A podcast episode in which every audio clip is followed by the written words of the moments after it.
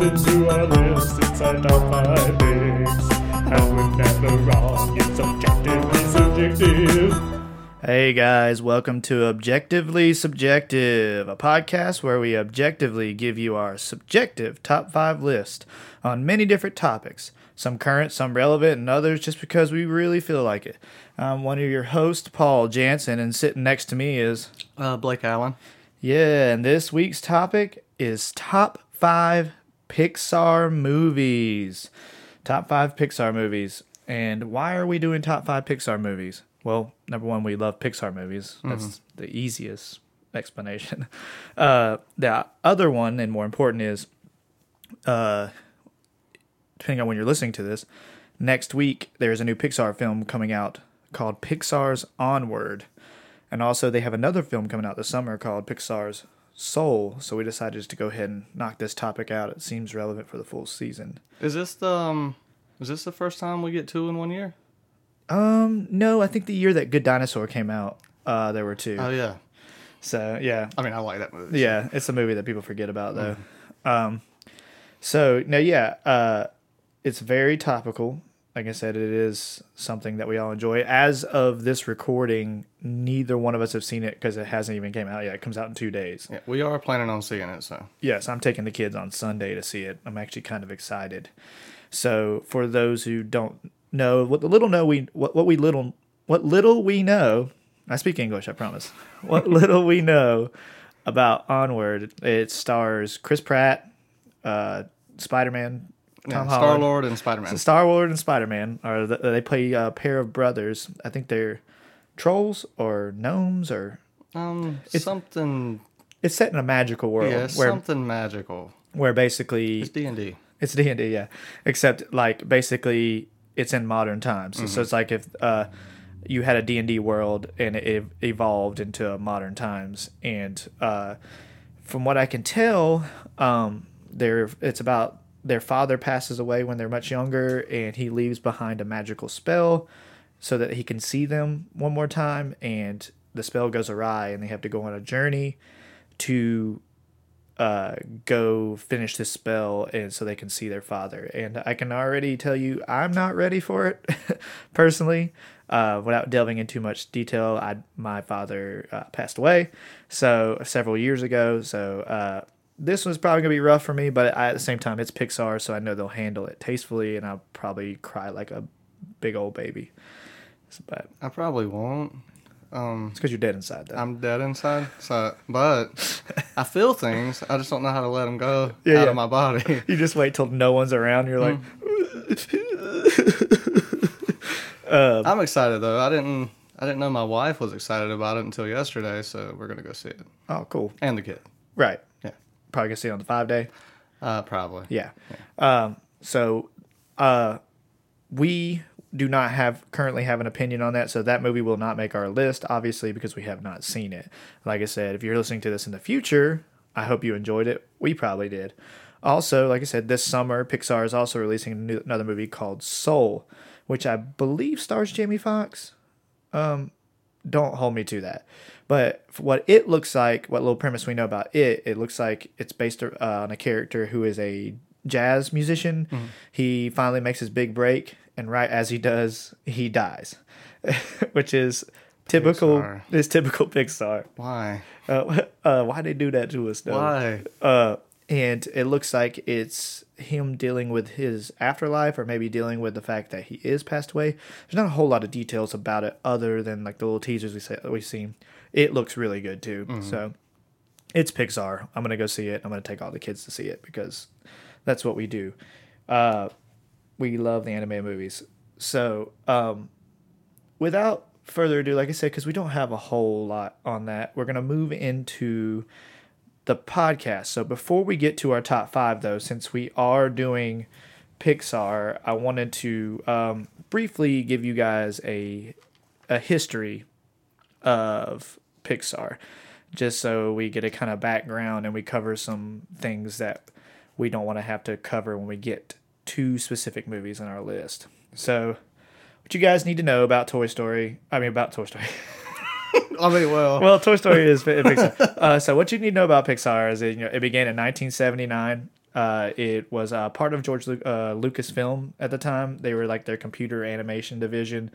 Um, they uh, didn't become their own studio until 1986, and which a lot of people don't know it was uh, owned and funded by Steve Jobs, the owner of Apple, which is to me is really intriguing. That he had his hands in so many technological marvels, including you know the, one of the biggest animation studios today. Um, and for a long time, all they did was they did a lot of shorts um, that you can find. I imagine most of them are on Disney Plus, like the older shorts. Like Tin Toy. yeah, stuff Uh, like that. yeah, it is. Um, it is creepy. Yeah, and a I lot know of it's those, not supposed to be, but Well, yeah, because but it was groundbreaking for that time. It- yeah. you know, you go back and watch them, and they look really crude and they look really basic, but you gotta understand that there was nothing remotely close to what those guys were doing, um, and it wasn't until uh, 1995, I believe, is when Toy Story came out. 1995. Toy Story is their first feature length film. Um, and it comes out in '95, and it just changed the land. It changes the landscape of animation film forever. Now everybody and their mother wants to do uh, CG movies and get away from 2D film, with exception for you know Studio Ghibli and a handful of others. I think Disney does one more after that in like Princess Bride. Uh, uh, Princess Bride. Princess and the Frog. Uh, yeah, not Princess Bride. Uh, that movie came out in the '80s and is live action. Uh, but Princess and the Frog, which is a really good film, and unfortunately Disney kind of got away from because it just the the demand for it's not there. The box office numbers weren't there anymore, and kids just want to see updated animation, and now it's just commonplace. Um, in 2006, Disney officially purchased Pixar, so they owned and funded and did everything Pixar. Uh, henceforth, they they still own them today. They were like partnered up until that point, um, so that's why a lot of people either associate or confuse Disney movies from Pixar movies, like Moana, Frozen, both CG movies. So you would assume they are Pixar. They are not Pixar. They're Disney films. Wreck It Ralph. Wreck It Ralph. That's another one. Um, I know there's probably a couple other ones we're missing, but those are the big ones. Oh, like Planes. Which you haven't you ever seen Planes? Um, Atlas was really little. Maybe. It's okay. So it's the exact same design. Cars. Yeah, Yeah. It- It's the same design as Cars, except it's done by Disney. It's Mm-hmm. a cheaper, basically a made-for-DVD version, but they went to theater. I think they got two movies. Um, they're not good. If you are a uh, poor man's version of Cars, you're always already going way downhill. I imagine we'll get to, get into that at some point. Um, so I do want to touch on a very touchy subject when it comes to Pixar. I want to get the elephant out of the room right now. Um, John Lasseter is a very problematic figure. Um, he played a very key role in everything Pixar did. Um, he wrote and dir- wrote and or directed almost every movie up until about three years ago, or had had his hand in almost all the Pixar films. He helped start Pixar. Um, he we will that'll be all we talk about him. Uh, he will not get a whole lot of glor- uh, glaring praise from us just because of what he did and what he's involved in. He has moved on to another studio, and henceforth, Pete uh, Pete Docter has replaced him. Pete Docter has directed a lot of really good films for Pixar. He's been there since basically the beginning as well. So that is our bit about John Lasseter. Um, I'm not sure if you have anything to add on him. Nah, don't have much to say about him. Um, He's a wiener. he's a winner. So, Yeah. uh, not a winner, a wiener. Uh, yeah. So, like I said, it you know the guy, uh, you know, was power hungry and couldn't get out of his own way, and uh, took advantage of a lot of women and people. So, it's unfortunate, uh, more unfortunate for those women. Um, that they had to deal with that. So we're gonna, uh, you will not mention his name anymore the rest of the way. Just know that he is a key figure in Pixar's history. Unfortunately, um, a lot of big companies are riddled with people they would like to eliminate from their history, uh, but unfortunately, he is there. So um, that is, like I said, that's a brief history. If you want to know more about Pixar and you have Disney Plus, there are I think a couple of documentaries about Pixar. I think a Pixar stories on there. Um, The shorts are All almost all good. yeah, good. They got a uh, that Spark that Sparks Films thing. They're doing it for like the up and coming guys are is uh, really really good. So um, yeah, there's tons of Pixar uh, stuff out there. And there's like I said, ton of documentaries and information. You could YouTube Pixar history and probably find twenty YouTube documentaries about Pixar. It is a really really interesting history if you want to get into the actual meat and uh, meat and potatoes of it. Um, that is somebody else's podcast though. That's not our podcast.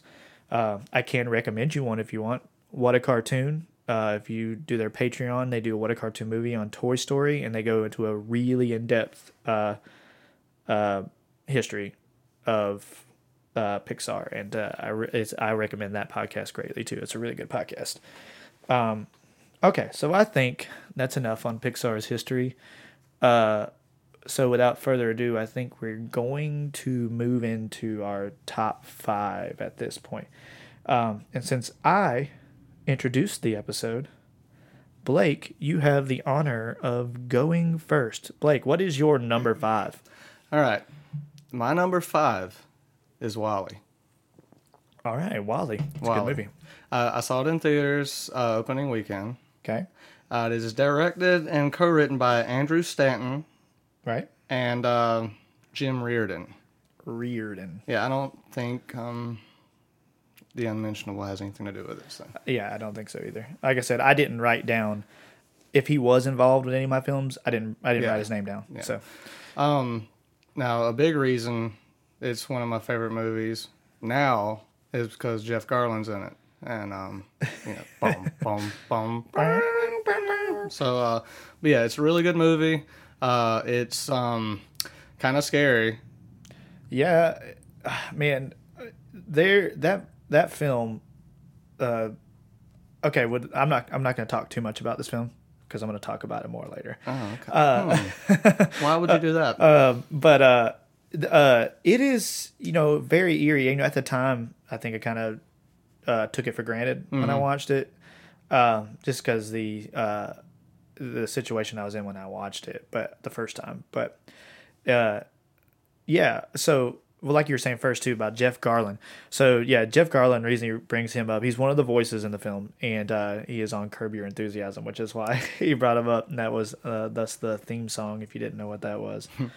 um, so you said you saw this in theater. I saw it in theater. Okay. Uh, I was, you know, in my early 20s, and I didn't take it for what it was either. I just saw it as an animated movie. I thought it was cute.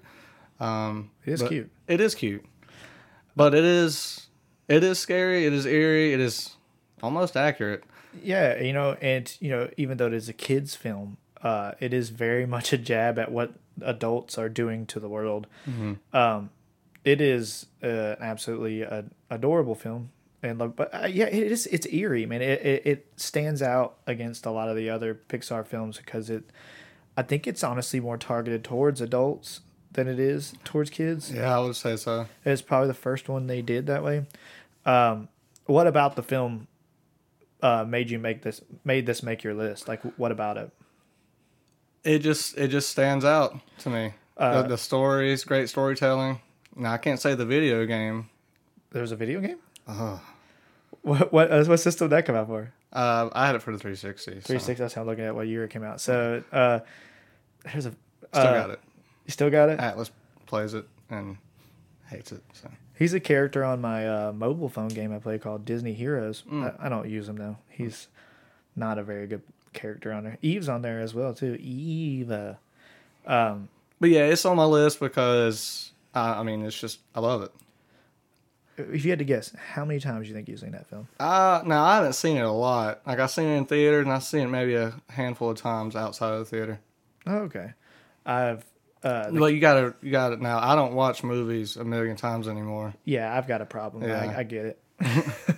well, you also, you know, my kids watch films repeatedly. Yeah, and see, I'm you know lucky that my son doesn't do that. He just moves on. yeah, he moves on, and unless it's Angry Birds. But that's it. I don't get it. What was your? Didn't you watch Secret Life of Pets a little bit too? He watched that one a good bit. Oh, yeah. And um, uh, what was the one where all the pets were living in a society, or Uh, all the animals? All the animals living in a society. Yeah, the Rabbit Cop, Oh, Zootopia. Zootopia. Yeah, that's we it. watched that one. uh, That's another Disney one that people get confused with at Pixar, which is that's a really that's good. a really good one. and that one too. The commentary on that one is very much for adults too, Mm-hmm. because it's a lot about racism and stuff like that, which is a very powerful film, and uh, a certain group of political people didn't care for it because Mm-hmm. they don't like the truth. But uh, that's another really good movie. But that's another list, like I said, for a whole nother day as well. So, um, so your number five. My number five is WALL-E. okay, so. WALL-E. WALL-E. So, my number five, as what I guess will be per tradition for my list, my number five is going to be the one objective uh, pick, the pick that um, I probably would put in my top five um, either way, but I feel like is is necessary to be in my top five um, because it would be in almost everyone's top five. Watch it not be in yours, so it makes it funny. It probably isn't in yours, but it is. It's one of the films that uh, people recognize as one of the best Pixar films that they've ever made. So my number five is Toy Story three. Um, Toy Story three came out June eighteenth. Well, I'll go ahead and tell you right now, it's number four. It's So number four. Okay, well, number uh, four. uh, okay, cool. So we'll we'll do mine and we'll flow into you. Hell yeah. and we'll also let you talk. So, uh, Toy Story 3 came out June 18th, 2010. It is uh, directed by Lee Unkrich. I was so worried about mispronouncing that name. I was just gonna call him. Le- Lee Unk. Uh, it is stars. It has a star-studded cast. I couldn't. Re- I literally couldn't write them all down. Tom Hanks returns as Woody. Tim Allen as Buzz. Joan Cusack as Jesse. Uh, Wallace Shawn as Rex. You have uh, uh, what's his name? Jeffrey Ratzenberger as Ham. Uh, I think that's the one where they introduced Trixie, which is uh, what is her name? She's Louise on Bob's Burgers. She's really oh Chris uh, Kristen Schaal. Uh, what character was she? She's Trixie the Triceratops. The Triceratops. That's Yep. it. Yeah. Okay. And then uh, you have lots of love. I can't remember who voiced him. The the bad guy. bear. The bear. Yeah. Uh, it uh it slayed the box office. It made one point zero six seven billion dollars worldwide. I did not know that. Yeah, all the Toy Story films, man. Toy Story films kill. It is like it's their most marketable franchise, which is uh, why they made a Toy Story four, uh, which you still haven't seen yet. It's the only one that's out that you haven't seen. Right, and we'll we'll probably watch that soon because we've been watching. We've It's- been watching them. so- Right. It's also on Disney Plus. So um, it's good. Uh, but like I said, you and I have discussed this at length several times. It was unnecessary. Uh, I think that three made my list for a reason. It was the perfect ending to a beautiful trilogy. Um, and uh, four was clearly a cash grab because as you can see how much money Toy Story makes, uh, it was obvious why they decided to do a fourth one. Um, so Toy Story 3 comes out 15 years after the original film. So uh, which was the very first film Pixar did, which is kind of brilliant. So what it did in that story is it ages up Andy to the age of most of the viewers. So basically you age with Andy like you're as young as Andy is in the first film and then you age up with him in the final film, which makes the story so much more powerful for people our age. And we were fortunate enough to grow with that movie that we felt that ending as uh, heavier than most people would if they went back and rewatched it now. Now, people can still relate. Uh, like if you watch, most kids watch Toy Story when they were kids. But unfortunately, like my kids have seen Toy Story 3, so they're not going to see it when they're, you know, 20 something years old like I was.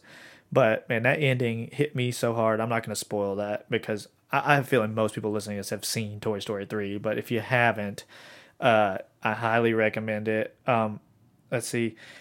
If you haven't seen Toy Story three, you probably shouldn't be listening to a Pixar podcast. It's true because that's. Uh, I feel like that if you haven't seen the Toy Story movies, four I'll give you the exception because it just came out.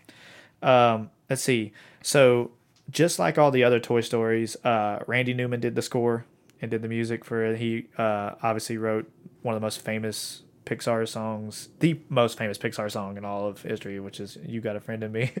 Uh, there have been so many parodies of it. Uh, Simpsons did a parody. Was it "You Got an Enemy"? And then, and then uh, obviously Family Guy made fun of Randy Newman during his height. The, the came in through the morning fog. he has a very very recognizable voice, a very very imitatable voice. Um, uh, something else that should be noted about Toy Story 3, which is why I think it's an objective pick, is it is the third ever animated film to be nominated for Best Picture. Uh, the only other ones are Up and Beauty and the Beast. That is a massive honor because uh, the Oscars don't generally don't recognize animation as that uh, major of a feat. So much so that Best Animated uh, feature didn't come about, and I think until like uh, maybe early 2000s. It's a fairly new award, or maybe late 90s. It's a fairly new award, um, which Toy Story 3 did win Best Animated Feature. Um, that'll probably be a common thread throughout this entire list um, because just if a Pixar film comes out, I know people think that the Oscars are biased toward Pixar and Disney. Look, nine times out of ten, if a Pixar film comes out that year, it probably is the best film that year. There are a few exceptions, but for the most part, I just you know they have the money, they have the manpower, and there are a lot of really good writers and animators that go into doing all that work. So it's not surprising that they uh, uh, win all those awards. So, but yeah, this movie uh, had a few spin-offs too. It had little animated shorts. They had the Christmas short where the dinosaurs battle each other. Um, they had another short after this where uh, I think they get kidnapped by another toy store owner. It's very similar to the theme of two. Uh, and then obviously they've done the sequel, Toy Story 4. All these movies are available on Disney Plus, including 4 now. Um, if you haven't seen it, please catch up. But I have a feeling if you're listening to this, like I said, you have probably seen Toy Story 3. Now that I've rambled about Toy Story 3 enough, Blake, what's your number four? Um, my number four is um, Toy Story three. there we go. Um, and you you know you said a lot that basically what I would say about it, but I have one thing to add to it. What's that? Uh, Spanish Buzz. Okay, so yeah, or he's yeah he's in Spanish. Yeah, so- Yeah, because you know they had to they couldn't figure out how to reset 'em. Or they the bear reset them Yeah. to make them follow orders, and then they tried to re reset. Yeah, they tried to re-reset them. that was I love uh, Spanish Buzz. uh, Spanish Buzz is uh, a highlight of that. One of the highlights of that film. Uh, the, the voice, the voice cast in that film, mainly you were talking about Tom Hanks and uh, Tim Allen. Uh, oh, uh, it was incredible. Like so, that's another thing too. I wanted to bring up is. Um, stunt casting, which is was something that wasn't really done in animation. What we mean by stunt casting, for those who don't know, stunt casting means uh, a lot of these big studios now will go out and get big name actors, um, like live screen actors, to do uh, these voice acting roles instead of like you know going in your typical voice actors um, who are trained and do this more often.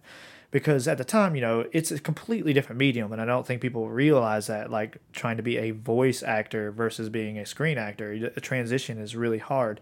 So much so that most time when they bring in stunt actors they just doing their own voice and they're just so when you hear woody you hear tom hanks and when you hear buzz lightyear you hear tim allen they're, they're indistinguishable like you, you can tell it's them but this is one of the first films that really brought in a lot of stunt acting. This and like Lion King, that era is when it really started. Like you get a few guys in some of these other ones, like one or two. Like Vincent Price is kind of what started it with uh, Great Mouse Detective, where he's Ratigan. Um, but these were full force. We're bringing in actors that people know, and to bring in guys that had never done voice work ever, and just to just knock it out of the park. Like because now going forward, whenever you play Kingdom Hearts or anything like that that has all these Toy Story characters in or any kind of video game, and they do uh, they hire other actors to do these voices, you're like that's not Woody, that's not Buzz because in our heads it is 100% Tom Hanks and 100% Tim Allen because they knocked it out of the park so well. Um, and the same thing goes for all the other actors. I think it's one of those things. I think now that people uh, realize there's a huge need and call for that uh, form of acting. So I think a lot of people get more uh, training at it, on it now, honestly. And you see a lot of like screen actors who do it mostly instead, like they'll get away from screen. Like Mark Hamill is perfect example. Mark Hamill started his career as Luke Skywalker, you know, and, and he did Guyver. He did a lot of really uh, medium to huge movies in the 70s and 80s. And then went to voice acting. And now you never see him on screen because he developed that knack. But yeah, the, the voice casting in this movie, just like most of these movies, is incredible. I do want to point out that um, if you're listening to this, not only are you learning, but I'm learning with you. What did you learn today? Um, you're teaching me a lot. Oh, okay. You mean I'm talking a lot? Well, and I'm listening a lot. yeah. I'm learning, uh, and I'm loving. hey, hey, and that's all that matters. That's all that matters. We're all about I can come over here and learn, this. This podcast is about living, learning, and loving. and and lu- and lusting. No, no, no, No, no, no, no, no, no, definitely not. Okay. Um, uh, yeah, us, we're listening to. Uh, okay, so uh, spoiler alert: we do listen to ourselves. Uh, it's good feedback for ourselves, so we know how to uh, fix our mistakes going forward. well, as soon as I hear my voice, I'm done. Uh, uh, it's so funny. I was listening to it yesterday and texting you at the same time, and you would text me back, and I just hear the the text in your voice because I was listening to the podcast. But I was listening to it with my wife, and the whole time she's talking, uh, and we're listening to it, and she goes, she goes, "You need to let Blake talk more." It's fine. That's what I told her. I said, I said, no, that's his choice. I was like, I was like, he just doesn't talk. I said, he'll get there. He'll get there. You know, I said, wait till we do a topic that he's really ecstatic about. I was like, you probably won't get him to shut up. So, um, like if we ever we do a Power Rangers podcast, wrestling podcast, Toys. toys, yeah, it'll be something that you're definitely leading the way in. Procrastinating. I can talk all day about that. Oh yeah, well, you'll wait a while and then you'll talk. Oh yeah, yeah, yeah. All right, so once again, your number four. My number four is Toy Story three. which was my number five. All right, cool. So I guess we'll jump into my number four, which I have a feeling did not make your list. I don't even know if you've, I think you've seen it, but my Oh, number, huh? I already know what you're gonna say. Yeah, you've seen all the Pixar films except for Toy Story four, correct? Correct. We'll find out. We'll find out. Um, my number four is Brave. Okay, so uh, Brave came out June twenty second, two thousand twelve, theatrically. It is directed by Mark Andrews and Brenda Chapman.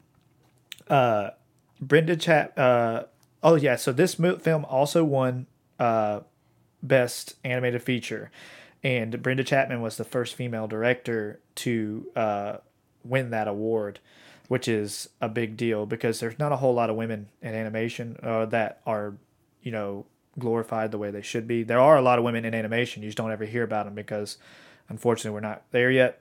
Uh, but like I said, that's another topic for a whole nother day as well. Um, so Brave stars uh, Kelly Macdonald as the title character, well, not title character, as the main character Merida. Uh, Emma Thompson plays her mother, and Billy Connolly plays her father. This is uh, mostly Scottish and British cast because Pixar tends and Disney tend to do a really good job nowadays in casting um, characters that make sense instead of just hiring like random Americans to do Scottish accents, really bad Scottish accents, to uh, you know do the their best groundskeeper Willie impression. Why don't you just get Colin Farrell to do every Scottish accent? I think Colin Farrell's Irish, so that's a problem. I thought he was Scottish. The uh, Kelly Macdonald is Scottish. Billy Connolly is Scottish. Uh, you know who Billy Connolly is, right? You've seen Boondock Saints. He's uh, the dad. He's not Daryl. He's the dad. Oh, he's a dad. He's the guy that tries to kill me, and they get together, whatever. So this movie made five hundred and forty point four million dollars globally, which you know sounds like a big number. It's actually small for Pixar, because this one is really their first film with a female lead, uh, uh, which is you know kind of ahead of its time. Um, what was what uh, what's a cool fact about this movie is uh, the animation style in this film was so advanced for what the directors wanted to do that Pixar had to completely change their animation system. So they th- this film marks a moving forward in the, uh, how Pixar animated their films. So they changed their complete system to keep up with how beautiful this film was. Um, so I have some cool a cool story about this film. So uh, we saw this movie when Stephanie was pregnant with Milo, our firstborn. So uh, we were we saw it in theater. Uh, we were sitting there. I had, at the, to this point, like Milo didn't move a lot around a lot in her stomach, or whatever. So, uh, but every time he did, I'd miss a chance to feel him wiggle around. So we're watching the film, and it's a moment when uh, Mordoon, uh, the bear, jumps out and startles, and he because she was uh, she was pretty big at the time, so he was uh, she he jumped out, and you could feel him start moving, and she grabbed my hand put it on her stomach and I got to feel Milo for the first time while watching Brave. So that's why this movie kind of resonates with me too. Um, but more importantly, uh, I have a daughter now and it is really important to have strong female leads in children's films instead of being the typical damsel in distress Stockholm syndrome characters like Belle and just I need a man to survive like Ariel, which those films are all good and fine and they're cute and they, you know, kids I don't think get that element or that aspect of those films. But this is like the first time where Pixar stepped up and said, "No, I can be uh, an independent woman. I can make my own choices. I can uh, be strong willed. I don't need anyone else, any kind of partner to choose uh, who I am and who I'm going to be. So Merida was a very, very, very, very important character for young girls, and Penny loves Merida. She loves that film. Um, Merida is probably. I, say probably. She's my favorite Disney princess. She's considered a Disney princess. She's easily my favorite princess. Uh, the uh, Kelly Macdonald does such a good job. Uh, the music of this film is absolutely gorgeous. It's uh, very like modernized Gaelic and Scottish music for the most part. Um, the animation is absolutely incredible. Uh, to the like, the contrast of the dark, dingy castle to when they get out to the beautiful, lush green landscapes of Scotland to when they go into the deep, dark woods. Uh, also, I want to bring up too because so this film is the one that really started the Pixar conspiracy that all the films exist in the same universe. Oh yeah. Okay, so the the old witch is what ties it together. So I I, I don't want to sound ignorant because I don't know the full conspiracy, but in a nutshell, she's supposed to be Boo from Mo- Monsters Inc. because she travels up. through time. Yeah, because she has like a little cutout of Mm-hmm. Sully, and the people think that she's bouncing through time to try to find Monsters Inc. And I don't know the exact order, but it's really interesting if you get a chance. Look up, uh, Google Pixar conspiracy. I don't know how it ties in now because last time I read it was before Coco came out, so it's been a minute. I don't know how they tie those films in. It'd be interesting to see how they tie those in, but uh, but yeah, man, this film, uh, like I said, uh, I, I it's one of the few films now that like if Penny puts it on, I'll sit down and watch it with her every time. I love this movie. I also love Scottish accents, so it just makes me feel Well, I, have seen it once. right, Um, I don't remember a lot about it. right. Uh, I just, I just know it stars my mom. Your mom, yeah, all That's the redheads. you need to go back and rewatch it, man. I think you'd appreciate it more now as an adult. Like, uh, just uh, I was an adult. You were an adult when you Oh. saw it. You saw it recently. It would come out in like what It was. It came out in 2012. twelve. How old were you? I Tim? was an adult. ish. Yeah. You were an adult ish. so you were like what 25, 24, Uh, so I was twenty. What 2012? 25. Yeah, something like that. You weren't. You're 24 when it, when it came out. Yeah. We're an adult. 24. Yeah, I yeah. Well, you had a kid. yeah, I did have a kid. You'd have a kid. That makes you an adult. You kind of have to be an adult at Mm-hmm. that point. Somewhat. Somewhat. Well, if you if you want to be a good parent, you got to choose to be an adult, Mm. which you did. So, uh, once again, my number four is Brave. All right, so we're gonna move to our number threes now. Number Blake. three. Blake, what is your number three? Number three, which you know, my number threes are pretty important. You know, just keep that in mind. Keep in mind three. Um, up is my number three. Three. Number up is your number three. Up is my number three. Okay. Um, now it was directed by Pete Docter, co-directed by Bob Peterson, and Docter. Uh, Pete Docter, Pete Docter. the man. um, written by Tom McCarthy, Peterson, and Docter. All right. Um, It's probably the saddest Pixar movie I've ever seen. It is the saddest. That's I don't know if any. I don't know any other sad There's some other ones that have sad moments, but that one is the most full real. story. I is mean, the saddest. right at the very beginning. Mm-hmm. Gosh, it takes like five seconds and punch you in the gut. Uh, another reason I love the movie. It is visually stunning. The balloons on the house, iconic.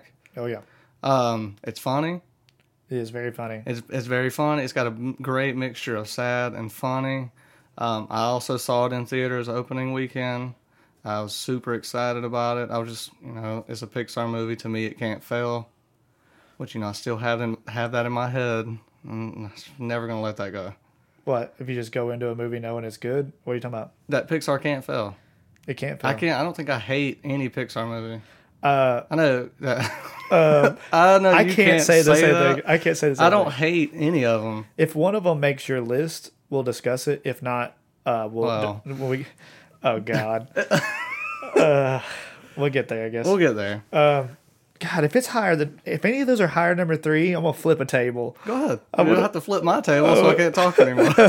God Almighty, I'm already mad. We're not even there yet. Uh, you got nothing to worry about. uh, I got all, everything to worry about. Uh, uh, I already know. Look, it's pretty good. It's, okay. If it's what I think it is, it's not good. Uh, I, I hope I'm wrong. I, I'm not wrong, but We'll I hope, see. But right now we're talking about up. we're right now. We're talking about your number three, My number three is, which is up. up. Now I don't have you know like the voice cast and which I probably should do that. Don't worry. I, I could, and, and you know that's why I was like you know this list is gonna cross Well, a there, lot. there there are two or three I think unanimous Mm-hmm. Pixar films. Um, there were a couple I wrestled with, man, that I really wanted to put on my list. I know people are gonna be mad that I didn't, um, because they are great films. It's just um, I mean, you got to narrow it down to five. And Mm-hmm. with Pixar, there are 15 films I could put in my top five, and it's just that's and they fluctuate. They're like my one and two will pretty much always be my one and two until something better comes out. But those three through four, uh, three through five fluctuate on uh, what I like. Well, if your number three is something else, our number one and two is probably the same. Um, My number, uh, my number three is. Are you done with your number three? Or you want me to move on to my number three? Um, all I can say is if you have not seen Up, if you've never seen any Pixar movie, which would be ridiculous, right.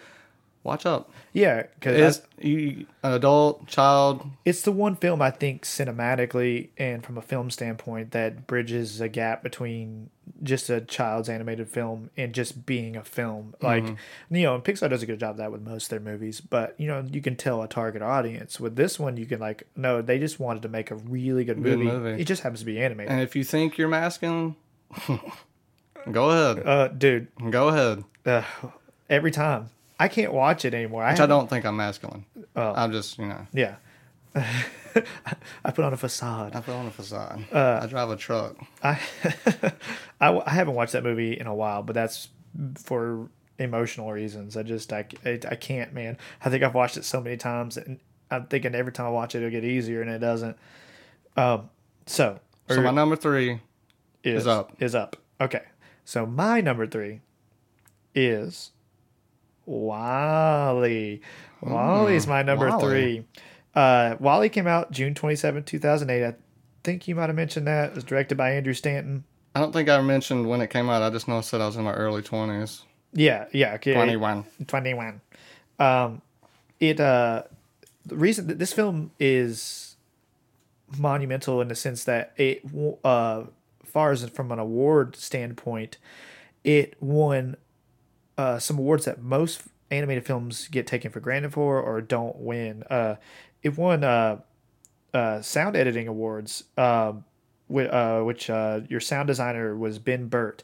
I want to say it won best sound editing and uh, like best mixing and stuff. Because for those who haven't seen this film, it is mostly just music and animation. There is dialogue, but it's not a whole lot. Um, as far as dialogue goes, it does uh, stars uh, Ben Burtt, who was the sound designer, is WALL-E. Uh, it stars Elissa Knight, who is Eve. Uh, she didn't do a whole lot other than this voice acting wise. Uh, I looked at her IMDb credits and couldn't find a whole lot. It stars uh, Jeff Garlin as the captain, uh, Jeff Garlin from Curb Your Enthusiasm. Jeff Greene. Jeff Greene in Curb Your Enthusiasm, and Fred Willard uh, plays a voice you see all through or hear all throughout the movie. He's the voice of the corporation that owned all of this. And at this point, I don't think he's alive anymore. I think he's just a voice in the, these videos that they watch. Um, I did. Uh, I saw this movie in theater uh, as well. Uh, I saw it under just poor circumstances, so I I, I, I didn't enjoy the film as much because the the person I was with didn't enjoy the film because for whatever reason. Uh, monster. Uh, I got a Red Bull today. oh, betrayed. Uh, you know, just Oh, wait, but you know we're not partial. We uh we will also take sponsorships from Red Bull. uh, yeah, mhm, yeah. Uh, from from uh, Red Bull. Uh, not um, uh, Rip It though. No, not No Rip, Rip It. It. No Rip No full throttle. No full throttle. no. No. Uh, Well, if we got full Big throttle, Bang. we'd have Coke. Coke because Coke owns full throttle. That's true. That's a big one. So, WALL-E, saw this in theater, and uh, I went back and uh, purchased this film. Um, I believe an old roommate's dog chewed this film up amongst amongst many of my other DVDs. Um, but I have seen this movie numerous times since then. My kids have watched it. They loved this movie, uh, which is surprising, man, because when you watch this film, because there's not a whole lot of dialogue, and for like the first 45 minutes of the film, it's just all these beautiful imagery, uh, and the that's where the sound editing comes in because it's very important. The music and the sound is so important because otherwise it's just dead air, and um, th- to have my kids be into something where they're not making jokes, there's no fart noises. It's just this cute little robot going throughout his day, and uh, Imagine though if it had like Rocko's Modern Life, just fart noises. this is the background. He's like, I need a director's cut. yeah, he's picking all the trash up. He's like, he's like, Eva. uh, this is a very sophisticated podcast. Uh, um, all the farts you heard were genuine fart noises. Uh, I could probably do a top five fart moment in TV. oh, easy. I could, or just in you know film animation all in general. There's- Easy. There's, some good ones. There's some good ones. uh, but uh, yeah, so this film is aesthetically it is beautiful. This film was so well animated.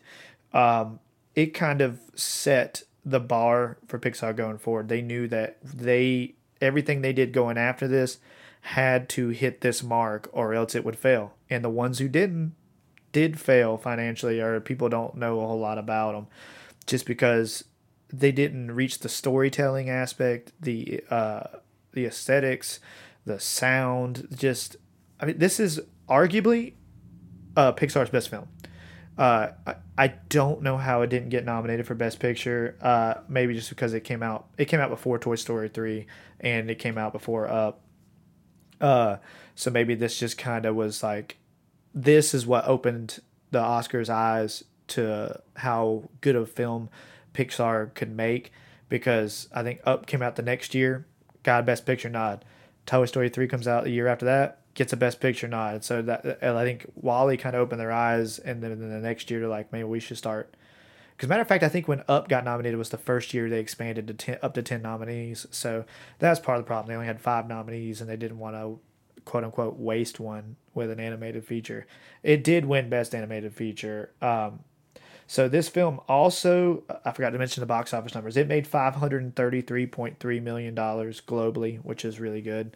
Um, like I said, it's when you look at some of the other films, it kind of uh, pales in comparison, but that's a lot of money. But these films are very expensive to make. Uh, a lot, a lot of these Pixar films, because the time, the effort, the manpower that goes into them, they it. I mean, they're upwards over a hundred million. Most of them, some of it to two hundred million. So they've got to make this money. They're very tedious. Yeah, but it's just you know, and kudos to them, man. Uh, love your art, love your craft, and you people will give back if you put the effort in, and then Pixar definitely does that. It also doesn't help that it has the marketing machine of Disney behind it. So um, I think that's about all I got. Oh, Del, also I want to mention too, it got uh, it got nominated for best screenplay, which is incredible considering there's little to no dialog in the film. Yeah, for real. Uh, it got nominated for score, sound, uh, and uh, it won Best Animated. So like it, I think it might be the most nom has the most nominations of any Pixar film ever. It's a lot of nominations for an animated film. Uh, just to give people an idea of the standard that this film is. Like I said, it's arguably probably their best film overall, but it's my number three because this is my list, not your list. So This is our list. no, this is my list because I have a feeling I'm not gonna like the rest of your list. Okay, we'll see. uh, because there's no way our number one and two match up if one of them is what you say it is. Look, you haven't you haven't even given me a chance. You've already assumed I'm that st- I'm. If one Let's just go. I'm gonna stop this podcast. I'm gonna Cut hit it off. I'm gonna cut it off. All right. So Blake, Blake, what's your number two? My number two is Incredibles. Okay, okay, okay. That's not my number one. Oh God. Oh right. God, we'll get there. Incredibles. Okay, Incredibles- written and directed by Brad Bird. And as far as I know, is he the only one that wrote it? Yes, this That is his is film. incredible. No This pun his film. intended. This is his film. Mm-hmm. So yeah, it's his baby. Um, and you know it's got a great cast, but I'll just mention Greg T. Nelson, Craig T. Nelson. Coach. Coach. Did you watch Coach? Oh yeah. I also had uh, Patrick, Patrick. Starfish on there. I didn't love Coach as a kid. No, uh, I also had uh, Jerry Van Dyke on it, which is uh, Dick Van Dyke's brother. He played, uh, I think, Coach's dad. I don't remember. He's the old guy with the hunchback. Mm, Will that be on HBO Max or is that something else? I don't know what Coach is. I don't even know who. If it ha- is, I'll watch it. oh, oh, the professionalism here. I just knocked the mic around. Nice. Uh, the I don't even know who owns the rights to Coach. I haven't seen Coach in probably two decades. Anyways, uh, this isn't a Coach podcast. We'll do our top five Coach moments uh, maybe later on in the future. It'll be the shortest Um, podcast we do. Well, for you. Um, uh, anyways, How's uh, the co- do you know what was Coach's theme song? Do you know? It's like is it's it like, like it's like college. it's marching, band music, right? Yeah, yeah. Okay, okay. But I want to go back to singing a recess song like I do with everything. Exactly, because it's also marching band music. Um, but anyways, uh, Incredibles. Uh, saw it in theaters. Um, now this was 2004, so I don't remember much Right. of You'd my theater experience. You just still been in high school, right? uh, yeah, Yeah. fresh out maybe You graduated what year? 2005.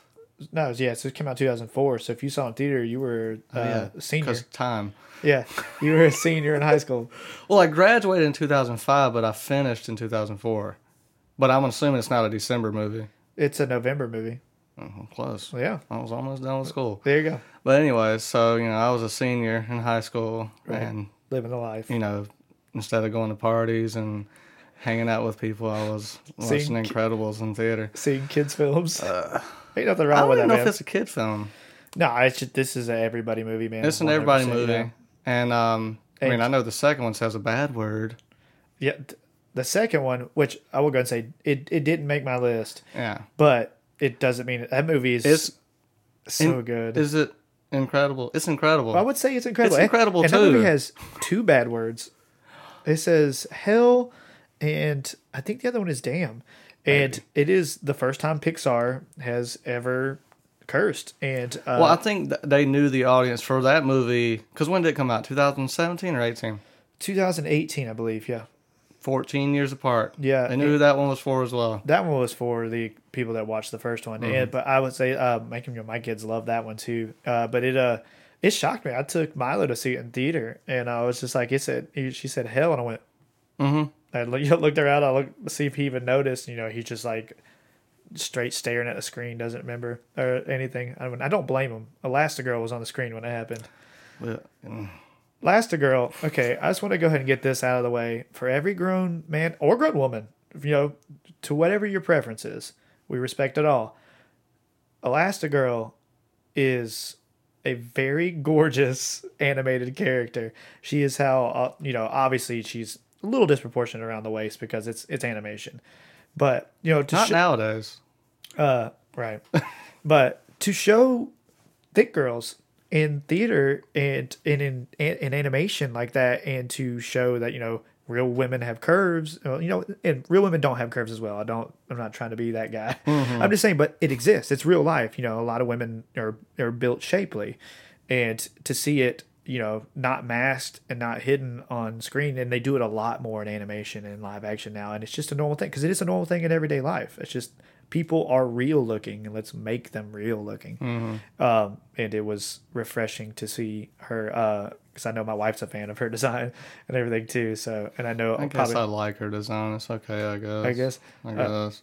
uh, it's my favorite design. Uh, Yeah, but it is my favorite design. And I, um, I, I love what they did with her character in that second film too. I know we're talking about two, even though they're not on our list, but I, Mm. I feel like it's it needs justice. Since it's a great. Like I said, I don't think to me, It- Pixar didn't make a bad movie. right. And for me, it was like with Incredibles, like uh, if you're gonna put it on your list, it's toss a coin, and you can't put them both. So just Mm. pick one, and you toss a coin, whichever one you feel more strongly about, you put on.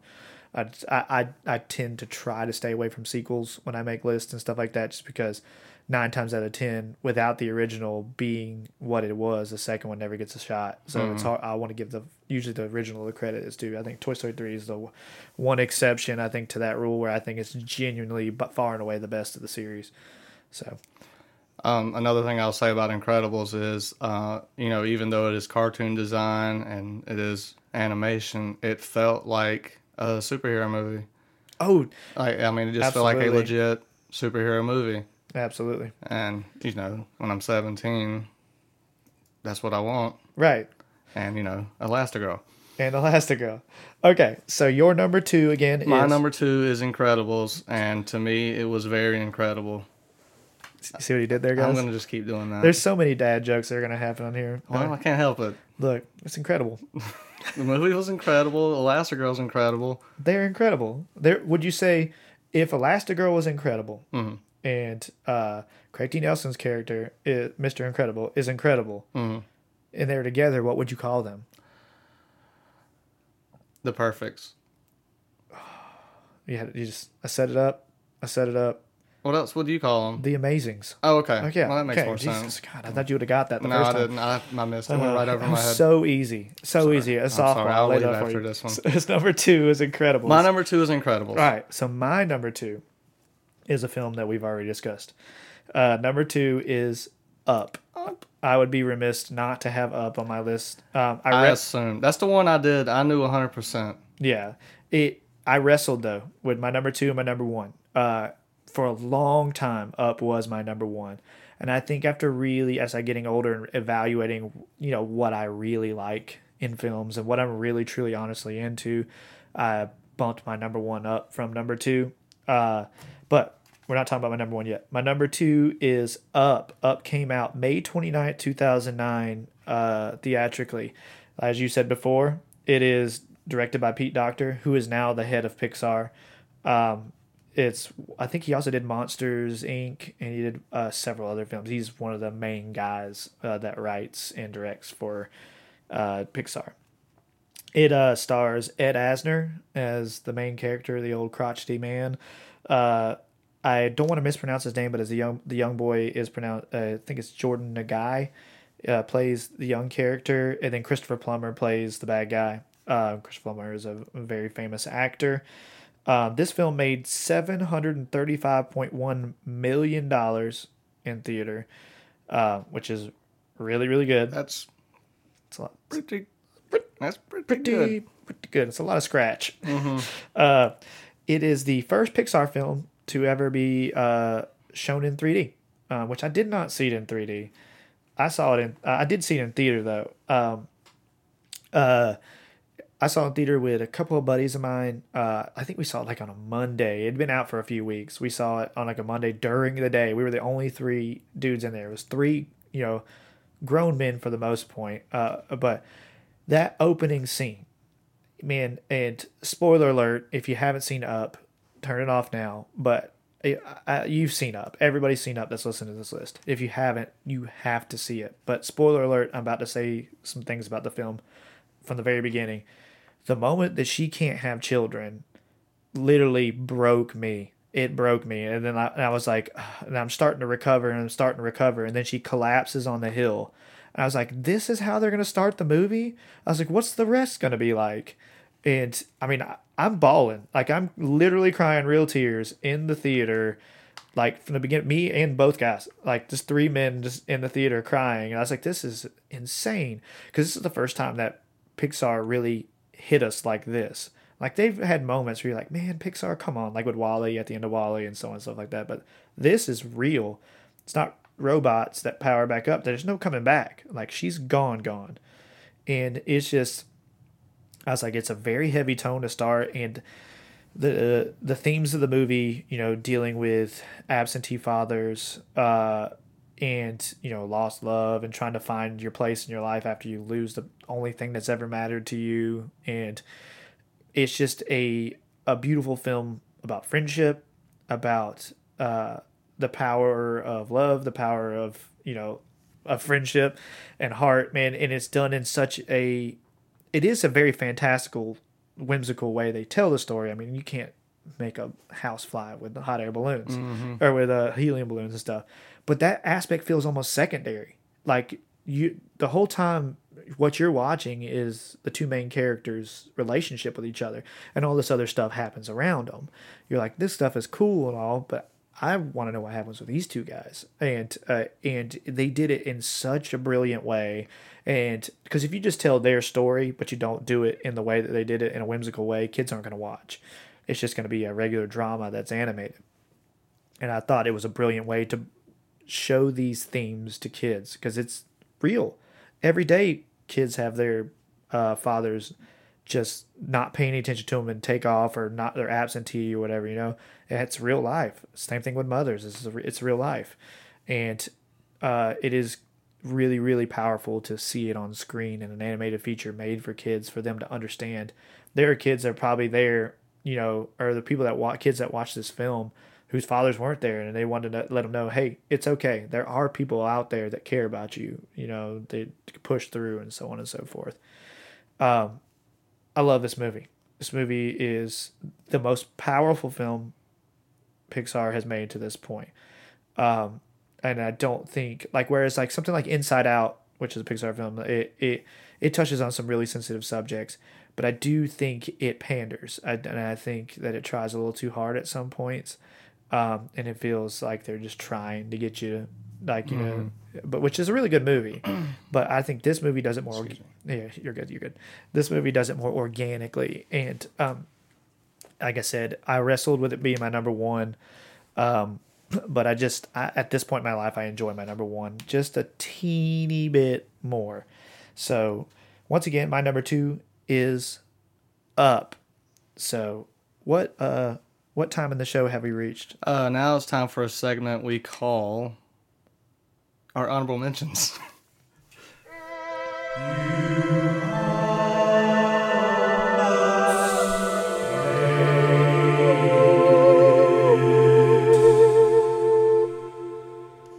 All right.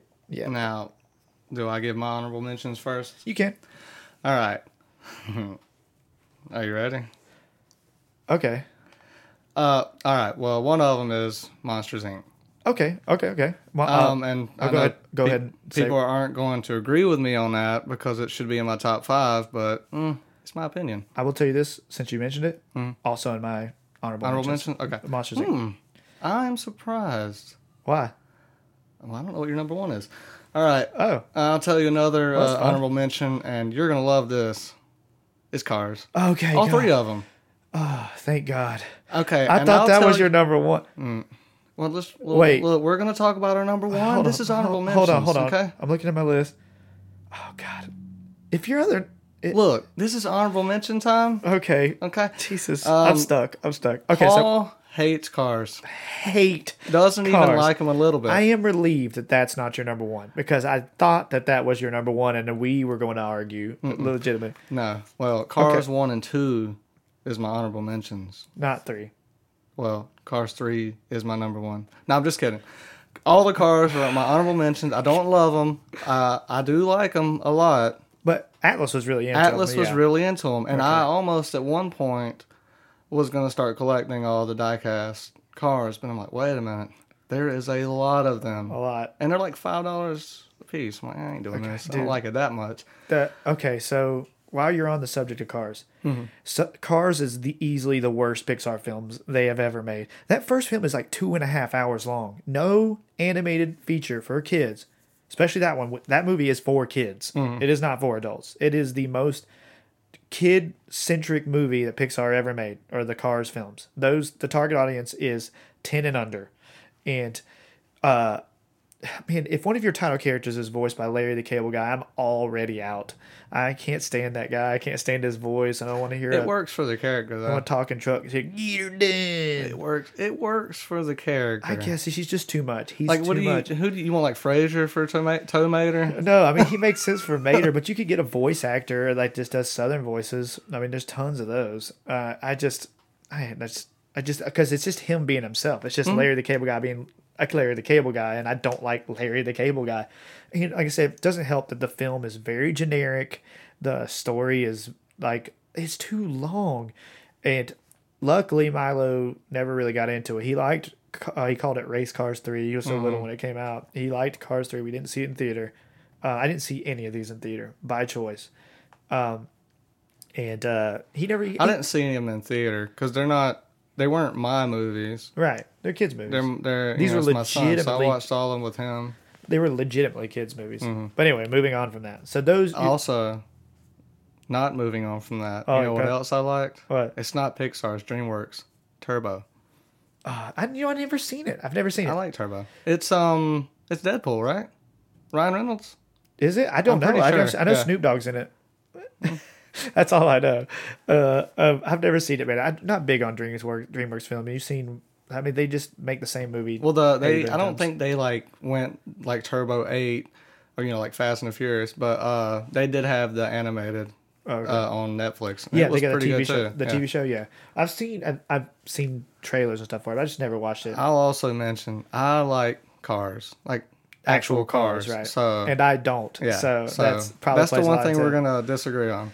Um, so my honorable mentions, as I mentioned before, is first one is Monsters Inc., which came out November second, two thousand one, directed by Pete Docter, Billy Crystal, John Goodman, Steve Buscemi, Jennifer Tilly. Just an incredible cast. That movie is iconic. I did not get to see that one in theater. Uh, I mean, I was still like in tenth grade or whatever when it came out, but I did see it on uh, DVD from Blockbuster, and then now I own it, and seen it a million times, and. Uh, when eventually I, am hoping soon that Penny will cosplay Boo and Sully with me.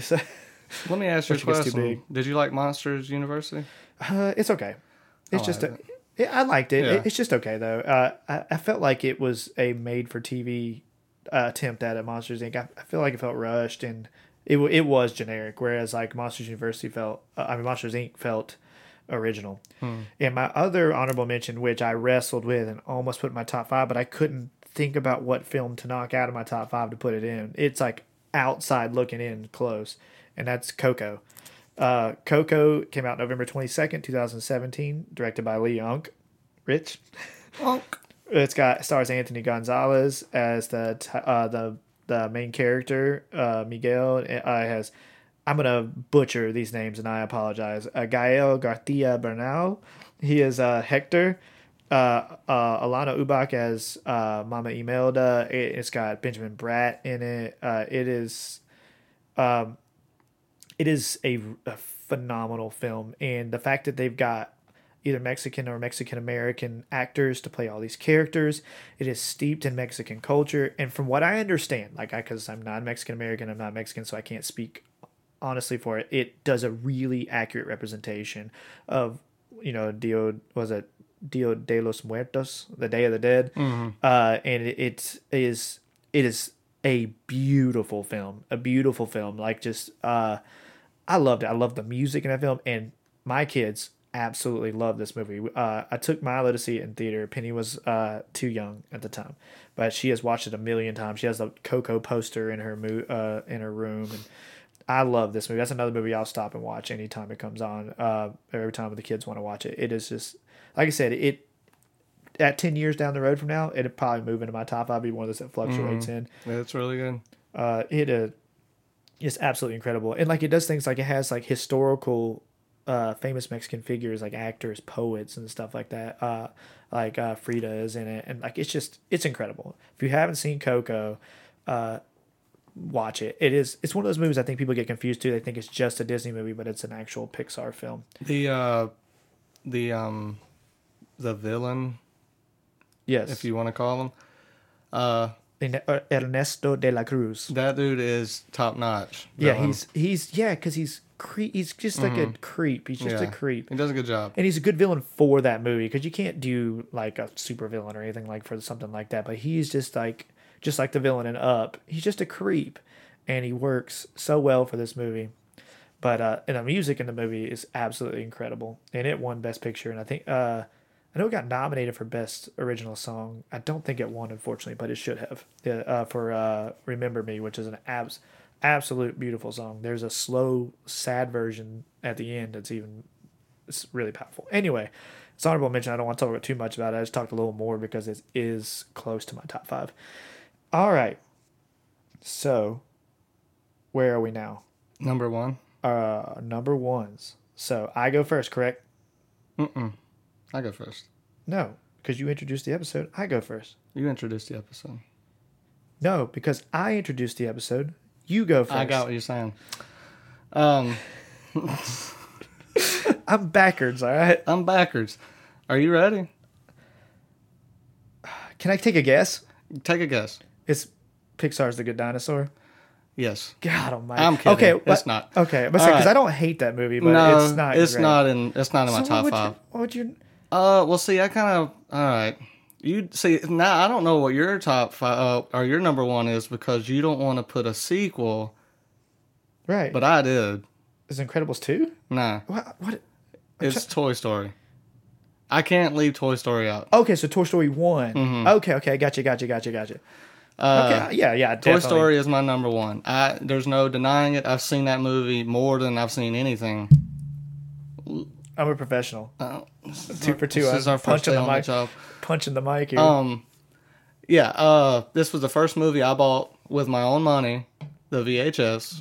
the eggshell. yeah, the eggshell. And uh, kids, if you're listening, um, VHSs are these plastic black tapes. They're absolutely beautiful. They're beautiful. They're works of art. I don't know why they died. I love the egg crates, man. We were at a thrift store yesterday, and they had a whole a dollar piece, a whole rack of Disney the eggshell cases. And I told I was telling Steph, I said if I had a place to put these, because they look good, Mm-hmm. I would just you know buy them all and just put them on a shelf, and make them look good, because they're so cheap, and they, you find them at every thrift store. Every ever. thrift store has their own Disney egg Yeah. crate. Eventually, I'm gonna get a VHS set up here in this room. We, uh, I, I still have all of mine, and they're on a shelf in Atlas's room. But um, this was the first official Pixar movie, right? Correct. I, I don't think I Uh, needed to yes. look that up, but yeah. yeah, we said that in the Pixar history. Um, but yeah, like I said, the first VHS I saved up for, I remember buying it that morning, and I watched it about five times that day. Uh, so you had to take 20 minutes to rewind Mm-hmm. it, and then It was a whole day. yeah, Uh, I had, I want to say, um, I grew up in a separate, you know, like my mom and dad Right, were split. So this movie, Lion King and Oliver Company, I had two copies of. One for my dad's, one for my mom's. But this one, Toy Story, I guess because it was new animation, it was, you know, computer graphics. I watched it, I'm probably not even exaggerating, a million times. uh, yeah. I mean, the first I like, know that movie like the back of my hand. I like I, I you know I wrestled with putting one or 3 Mm-hmm. in my list because I had to have a Toy Story. Toy Story has to be on a list. Period. I don't care which one you pick. You have because without Toy Story, Pixar doesn't exist. Mm-hmm. The success of Toy Story one made Pixar able to do what they did going forward. Uh, that first film is so good. It is so good. Now you know the animation is you watch it now. It's not great, great, but you got to think that when they they 1995, it is. that's when it came out. They Yeah. started doing the animation like '92. Mm-hmm. Like it's it's incredible to look at even now. I mean, yeah, you can you know compare it to three. It's okay, I Yeah, can yeah. see, but that was 15 Still, years later. yeah. Yeah. and you know, and they still hadn't figured out how to do humans, which is why the first film of all it revolves around toys. Mm-hmm. Because the history, oh, listen to the history of that movie. Like it revolves on toys because they hadn't figured out how to. The only full scale human you see is Sid, and he looks like a, he's the worst animated thing in the film. But uh, he, but for the time being that at that time it was incredible Mm-hmm. but that's why you only see bottom down of humans in that movie because they hadn't mastered uh, the art of fully designing CG humans. So Another thing I'll say about the movie too, because you know, '95 I was either you know seven or eight. Um, I noticed uh, Tim the Toolman Taylor. oh Oh, because I was big into Home Improvement when I was a kid, and um, I noticed I recognize the voice right away. And what's cool about that is like, okay, so when they mm. got him, he was in the height of his career. Like he was big on TV. Everyone knew who Tim Allen was, and Tom Hanks was kind of just on the up and up. People don't realize it. Like, like Forrest Gump came out right before this, but when they cast Tom Hanks, he hadn't done Forrest Gump yet. He hadn't done any other stuff because that's how early they do the voice acting for these things. And so when they they took a chance on Tom Hanks rebuilding his career, and now Tom Hanks is one of the most renowned actors ever in the history of cinema. Um, but yeah, man, it, uh, that movie that movie's just so timeless. I actually, when that movie uh, came out, Burger King did the toy run, and they had you know they had the regular toy run, and then they sold the puppets. You know, because back in the day, McDonald's and uh, Burger King, all that when they would do the marketing for these types of movies, they would have the Happy Meal toys or Kids Meal toys, but then they have secondary stuff. Remember, like with uh, um, the Batman movies had the glasses, the mugs, and stuff like that. Well, they had the bigger versions that were puppets, and I only ever got one because uh, uh, my mom let me get one one time, and they only had one in stock, and it was Woody. And you put your fingers in the back of his legs, Yep. and you can make him walk and stuff. It was uh, it was awesome. Uh, I have so many great memories of that movie. That's uh, I lived in a split home at the time too, and uh, that movie was a big deal for me at that time uh, as well. Like I said, I struggled. To me, it is the most influential Pixar film that's ever been made, obviously, because it created everything. But and it didn't make my list because it's not my favorite Toy Story. So Um, I don't know if you've watched it recently. Um, and you know, I watched it a million times as a kid, but I don't look at background stuff. Uh-huh. Uh, but you know, we just watched it a few weeks ago, and there's Binford tools in the movie, oh yeah, I didn't Yeah. realize that. I had to go back and check it out. and that that excited me way more than it should have. you want to fill in what Binford Tools is? Uh, Binford Tools is um, uh, the, fake it's the fake yeah tool brand and Home Improvement. monster. Uh, so yeah, yeah. So your number one is My number one is Toy Story, and that will probably always be my number one. I don't think that will ever change. so my number one. Let me hold on. Let me try to guess. Let me think for a second. Let me see. Um, kind of kept it close close to my vet, my chest. I didn't because I don't know. I'm flabbergasted. Cars three. It's Cars 3. My number Okay. one, guys, is Cars 3. It is not Cars 3. My number one has already been mentioned on your list. My number one is The Incredibles. Okay, that makes sense. Uh, my number one, I flipped a coin here with one or two because I do think they, I think two is a better movie, um, but I think with you know without one you don't get two. So I was just like, and one that they're right there neck and neck. So my number one is The Incredibles, and it's important to me for a lot of reasons. So number oh, number one, it came out November fifth, two thousand four. It is directed by Brad Bird. So let me talk about Brad Bird for a second and why it's important to me. Brad Bird directed my favorite animated film of all time. He wrote and directed The Iron Giant. So Brad Bird is uh, he also did a lot of work on The Simpsons. Like he was one of the main uh, directors and animators of the early good Simpsons. So uh, Brad Bird's just an animation genius, and um, uh, even though he's involved in Pixar, he's not a Pixar guy. Uh, like I said, because you know he did Iron Giant for Fox, and then uh, he came back for Incredibles 2 because he did Incredibles 2 as well. That you know, the Incredibles is his baby, and they weren't doing it without Brad Bird, which is I think why it took so long to do the second film. Um, but uh, I I'd be remiss if I didn't talk about Brad Bird and Iron Giant. I, I imagine there will be a, another list we do at some point where I will be mentioning Iron Giant for something. Huh? Spoiler. Spoiler. Yeah, I love Iron Giant. Uh, we'll have to do that far enough down the road where people forget about this. it does. it does star Craig T. Nelson uh, as Mr. Incredible, Holly Hunter as Elastigirl, Samuel Jackson as Frozone. Uh, Jason Lee plays the main bad guy.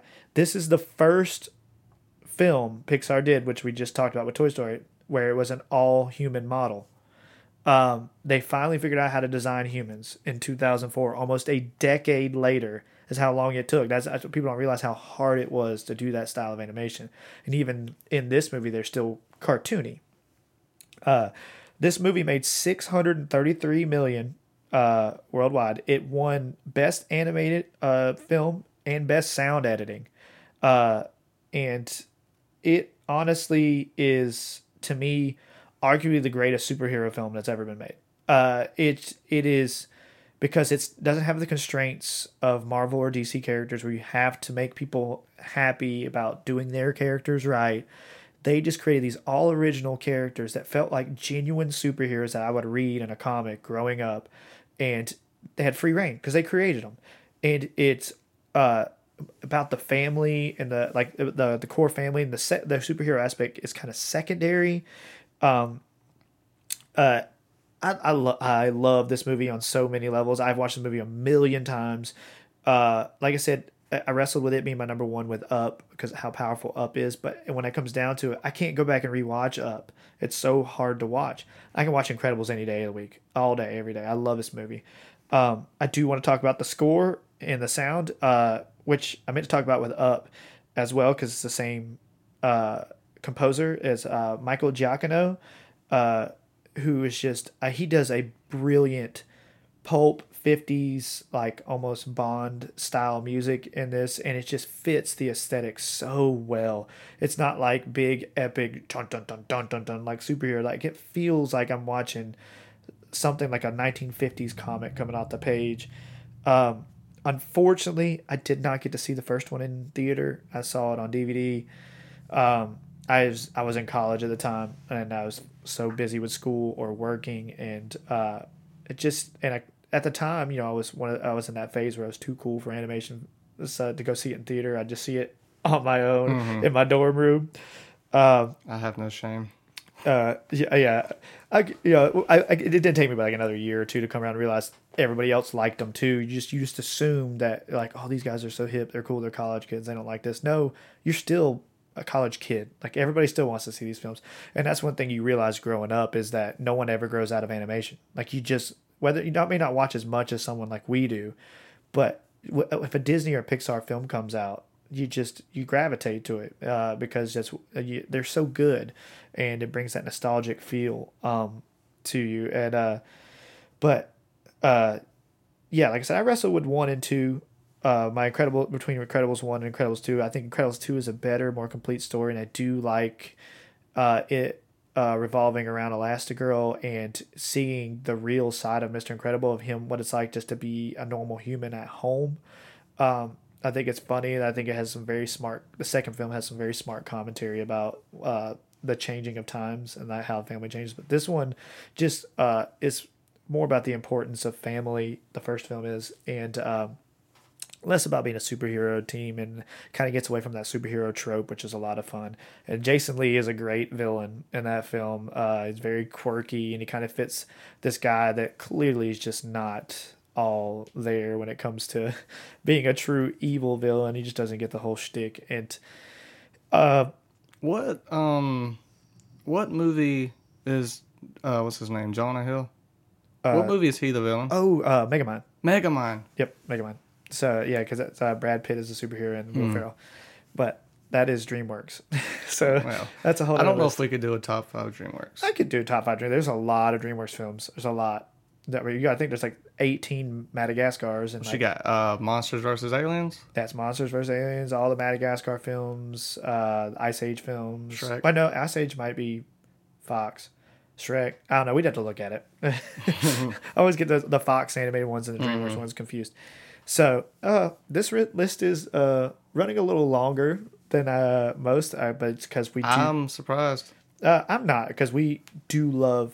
We're passionate about these films, man. We're passionate about animation and movies. So I was uh, not really all that surprised that it went this far. Um, so to recap, we're gonna because we haven't been really good about it in our last list, but we're gonna give you our top five down uh, at the end of the show now every time. So uh, from your five to your one, Blake, what is it? Uh, number five was WALL-E. Number four was Toy Story 3. Three was Up. Two is Incredibles. And my number one is Toy Story. All right. My number five was Toy Story 3. My number four was Brave. My number three is WALL-E. My number two is Up. And my number one is The Incredibles. Now, uh, this is a segment we call our weekly recommendations. It's the weekly recommendations, baby. I had an itchy trigger finger. All right. Um, this week, I actually read. Um, I'm gonna recommend a book. It's a graphic novel, and it is called um, PTSD. Now, I'm not gonna try to say the guy's name. I'll just say his last name. It's uh, Singleton. Spell, you spell it for people if they want to look it up? Uh, I didn't. But Okay, that's fine. Yeah. Oh, but it's called PTSD. It's a graphic novel. Um, it's good, but uh, I love the art more than anything. It's watercolor. Uh, it looks like um, the animation style of something close to Steven Universe, maybe, if I'm going to compare it to anything. Where can people find it? Um, you can find it. Uh, you can find it at Books a Million. You can find it at. Um, I found it at um, Barnes and Noble. Barnes and Noble? Okay. You could probably order it on Amazon. Maybe. You can order Amazon or uh, In- stock. In has it. Yeah, I recommend InStockTrades.com to find a lot of your really good trades for good prices. So it's called what? It's, once again, it's, It's called called. PTSD, I went to check it out. and it's self-explanatory. That's what it's Yeah. about. Post traumatic Mhm. stress. It's a girl who is her life after war. Oh, okay, so yeah, it's very. So you wouldn't recommend it for kids? No, Okay. It says a lot of f words. Okay, so it's but mature it's, content. It's a strong, you know, female lead um, of her life after war. That's Cool. all it is. All right, you got to let me borrow that when you're done. I really want to read that. Nah, you should probably just buy it. I'm not gonna let you borrow it. I'm just kidding. It's hateful. Uh, okay, so this week I'm gonna recommend uh, something nerdy. I'm gonna recommend an anime. I'm gonna recommend it's an anime that's been out for a while, and I've just been keeping up to date with it. Uh, it's called Black Clover. Uh, you can find Black Clover on Hulu. Uh, I believe that's and Funimation, Crunchyroll, depending on what you have. These are all apps. Funimation and Crunchyroll are anime are anime apps you can download. But almost everyone has Hulu. Uh, there are subs and there are dubs, so you can keep up either way. Uh, um, like checking up pits again. Uh, Bruh, I don't know why I'm sweating so it's much. hot. It's hot in here, man. no, it's not even that. um, but anyway, Black Clover. In a nutshell, it is a uh, shonen anime. Uh, it, if you've seen Naruto, it very much has a feel of Naruto. Just think Naruto with magic. Uh, about a, a young male character who wants to become the best magician in the land. He wants to become the Grand Wizard or the Great Wizard or Wizard King, not Grand Wizard, because that's the KKK. He does not want to be in the KKK. we do not support those dudes. Those dudes uh, can just vanish from the face of the earth. It is Wizard King. I want to make that very clear. He wants to be the Wizard King. God Almighty. Ugh. I didn't trash the whole podcast. I know, right? I did not want to publicize or give them any credit. Uh, F the KKK. There we go. Uh, but it's called Black Clover again, so check it out if you're into anime, and if you're not, um, it's a very easy anime to get into. Um, it's a it's a good entry level type of anime. Um, so uh, also, uh, as every week, I want to tell everybody go to your local library, get you a library card. Everything we, all these things that we recommend, movies, TV, books, comics, are all available for free at the tip of your fingers if you just go to the library. You can also download the Hoopla app, which is spelled H O O P L A. And if you have a library card, you log in, it's free. They ask for your library card, and you can get audiobooks, ebooks, comics at the, just on your tablet and your phone. So it's it's free, man. You pay for it. Uh, go out and use it. It's the best resource you have at the tip of your fingers, and you don't even use it. So just go go to your library. So I think that about wraps it up. All right, so uh, thanks everyone for listening to this week's episode of Objectively Subjective. Once again, I'm Blake Allen, and you can find me on Instagram at Blake underscore all underscore in. Uh, it's just mostly me playing with yo-yos and pictures of my son. Or you can follow my art page at Blake Allen Art. And uh, here beside me is I'm Paul Jansen, and you can find me on Instagram at my underscore dad underscore life. Uh, and you can find our podcast on Twitter at Objectively Sub, or you can just find us on Facebook. Um, and I think that's about all we got. Uh, and you can stay tuned for next week's episode is Uh, top five voice actors. yeah. So next week's episode is top five voice actors. Uh, Blake, you want to send us out? Um, we're out.